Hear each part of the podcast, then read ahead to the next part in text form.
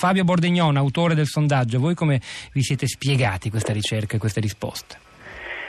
Sì, allora mi permette tanto di ricordare che questi dati che noi anticipiamo oggi su, su, Repubblica sono parte di un rapporto molto più ampio che è il nostro rapporto annuale dell'Osservatorio Europeo sulla Sicurezza che presenteremo la settimana prossima e che appunto presenta un ventaglio molto più, più ampio di, eh, di, dati che non vi anticipo oggi. Tuttavia il dato eh, che noi appunto eh, anticipiamo in questa giornata è, è, uno di quelli che ci ha stupito maggiormente, nel senso che eh, appunto eh, vede in generale generale nei cinque paesi, nei, nei quattro in questo caso paesi europei che noi abbiamo eh, testato, emergere una eh, propensione molto forte verso la chiusura delle, eh, delle frontiere che, che, ci ha stupito eh, in, larga, in, larga, misura. E ehm, in questo quadro l'Italia, eh, e questo è l'altro dato forte, emerge appunto come eh, il contesto nel quale i cittadini eh, sono maggiormente orientati appunto al ripristino dei, dei controlli e quindi mettono in discussione per l'appunto ehm, Schengen che eh, ricordiamo non, ehm, non tutti i, i, paesi appartenenti all'Unione Europea rientrano nella, nell'area Schengen, così come eh, appunto eh, no, non tutti diciamo, i paesi che rientrano nell'area eh, Schengen fanno parte dell'Unione Europea. allo stesso tempo però è ineludibile il fatto come la libera circolazione delle persone all'interno dei confini europei è uno di quei principi eh, diciamo, cardini sui quali si è basata eh, l'Unione e sulla quale si, si, è costruita in qualche modo l'identità europea nel corso ehm, degli anni eh, e, e, questo è un dato eh, quindi forte dal punto di vista simbolico ma anche dal punto di vista sostanziale, non solamente in chiave economica, eh, nel senso in cui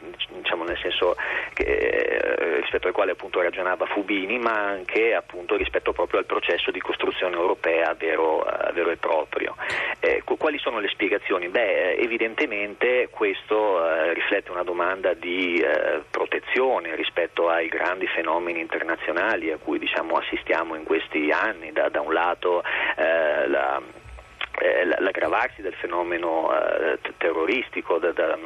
da un, punto, da un, certo punto di vista e dall'altro anche eh, l'emergenza legata ai fenomeni migratori e dei flussi in ingresso dai, dai paesi dell'Africa da, da, un lato e del, del Medio Oriente dal, dall'altro. Quindi si tratta di dati che riflettono una domanda di protezione e di eh, insicurezza che nell'ultimo anno ha fatto diciamo, segnare dei picchi piuttosto significativi pur diciamo, in presenza di un andamento altalenante perché diciamo, le, le opinioni dei, eh, dei, cittadini italiani rispetto ai fenomeni migratori sono stati oggetti ad un andamento eh, fortemente altalenante nel corso dell'ultimo anno, anche sulla base diciamo, di,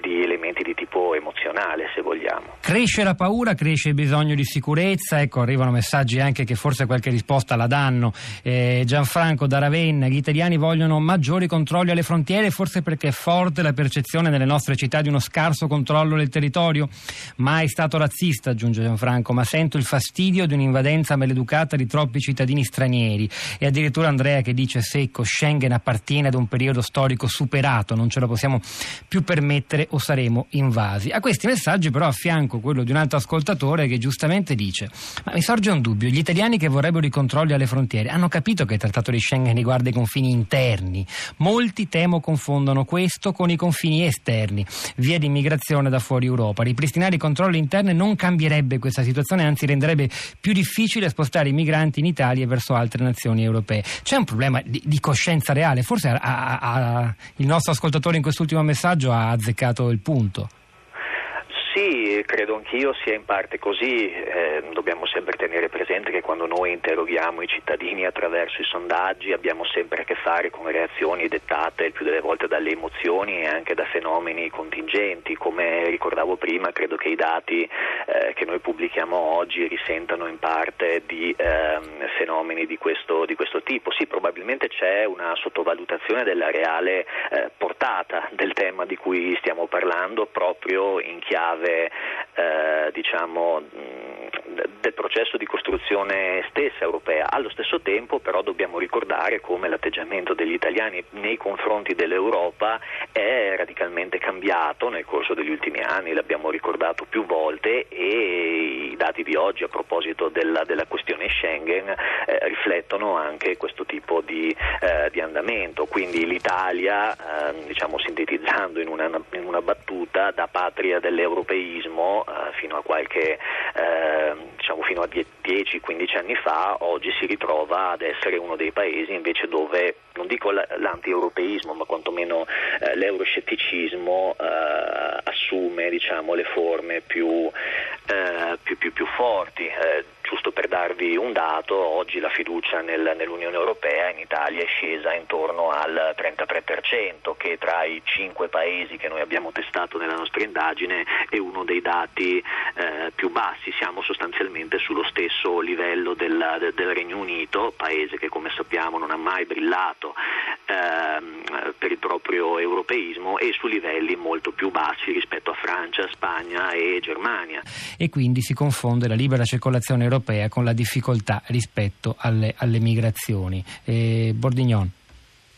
Allora, ehm, nel valutare i dati di sondaggio dobbiamo sempre tenere presente i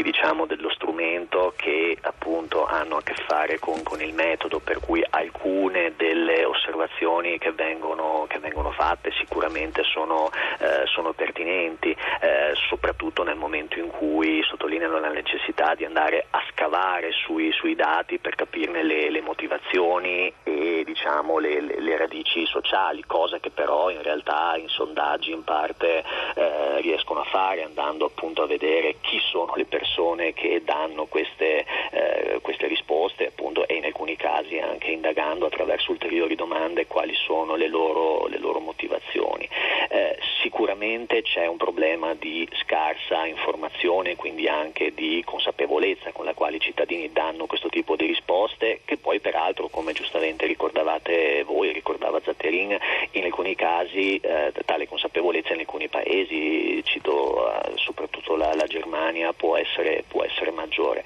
Eh, tuttavia ehm, non dobbiamo nemmeno sottovalutare eh, gli aspetti, diciamo, quello che i dati ci dicono che, che sono eh, delle indicazioni molto forti, da un lato nel appunto indicare un clima di eh, insicurezza che ha diverse eh, radici che, che, in parte voi ricordavate anche appunto alcuni de, degli ascoltatori richiamavano anche rispetto al funzionamento del nostro eh, sistema giudiziario e nostri, eh, del nostro sistema di controlli diciamo in senso, in senso lato. L'altro elemento invece forte sottolineato dai, dai dati riguarda il nostro rapporto con, con, l'Europa e questo è un problema che è ineludibile ed emerge da questo come da altri, eh, da altri dati, eh, appunto ad esempio quelli sulla, sulla fiducia nell'Europa in, in, picchiata negli ultimi anni che citavamo in precedenza e questo ha a che fare da un lato con la eh, narrazione diciamo anti-europea che lo stesso Tlatterini richiamava in, eh, in precedenza e quindi diciamo le ricadute del processo di costruzione europea in particolare dell'unificazione monetaria